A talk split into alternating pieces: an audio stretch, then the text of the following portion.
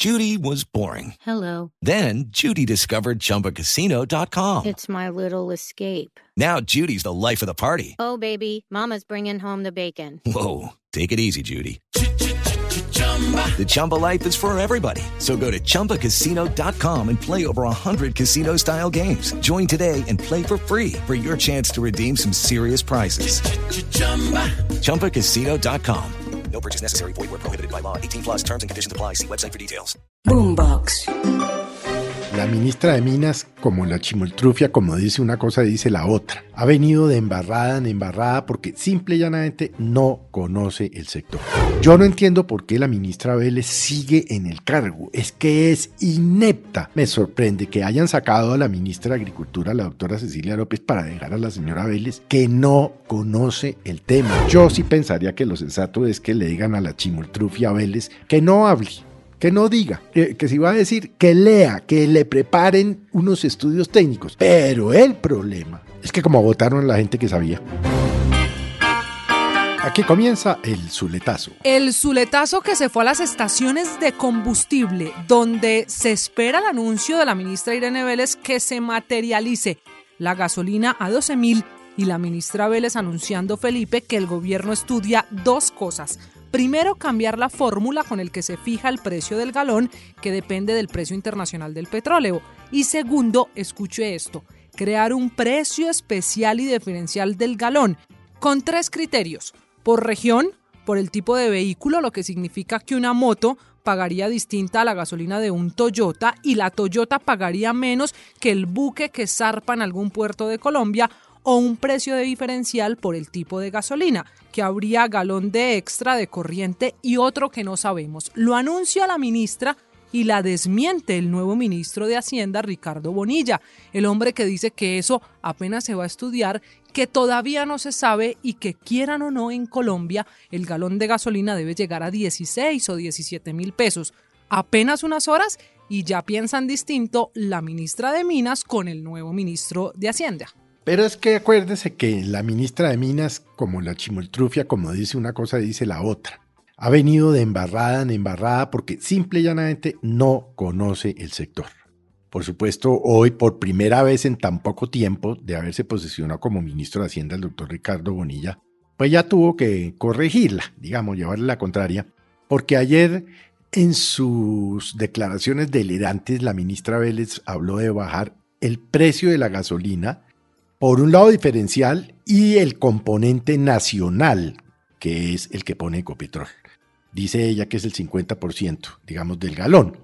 Hoy obviamente el ministro le dijo, no, nosotros nos da pena, pero no podemos obligar a Ecopetrol a vender por debajo de los precios. Eso es ponerle control a precios de Ecopetrol y no vamos a llegar a eso. Claro. No entiendo yo por qué la ministra no estudia bien los temas antes de soltarlos. Entonces, dice una cosa, dice la otra, y lo claro y contundente es que el precio de la gasolina va a llegar antes de finalizar el año a 16 mil pesos el galón, por un lado. Y el tema diferencial por el otro, pues es inviable, porque entonces usted lo que va a garantizar es que se puede hacer, digamos, primero es inviable porque como, es decir, ¿qué pone? Una, una isla particular para motos, otra para Toyotas, otra para qué. A ver, ¿O eso, usted eso ya la cómo práctica. hace? ¿Cómo hace Felipe No, para pues- que el señor de la moto no tanquee o la señora de la moto luego vaya a la casa, saca la gasolina, se la pone al Toyota y vuelve por más?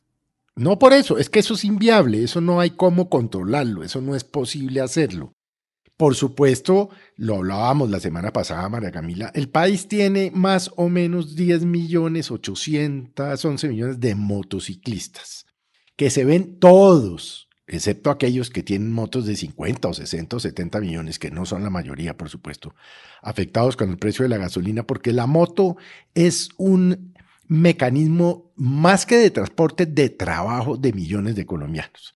Pero además hay 6 millones de vehículos entre vehículos particulares, vehículos de uso público, es decir, taxis, buses, busetas, etc. ¿Cómo va a diferenciar usted? Yo no entiendo por qué la ministra Vélez sigue en el cargo. Es que es inepta.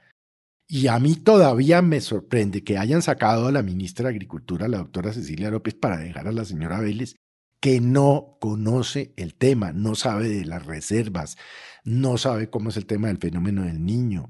Ella confunde generación de energía con otras cosas. Ella va y dice eh, por fuera del país que entonces no va a haber más exploración y explotación, pero que entonces que sí, pero que entonces que no. ¿Por qué no le dicen que si va a seguir en el cargo que no hable más?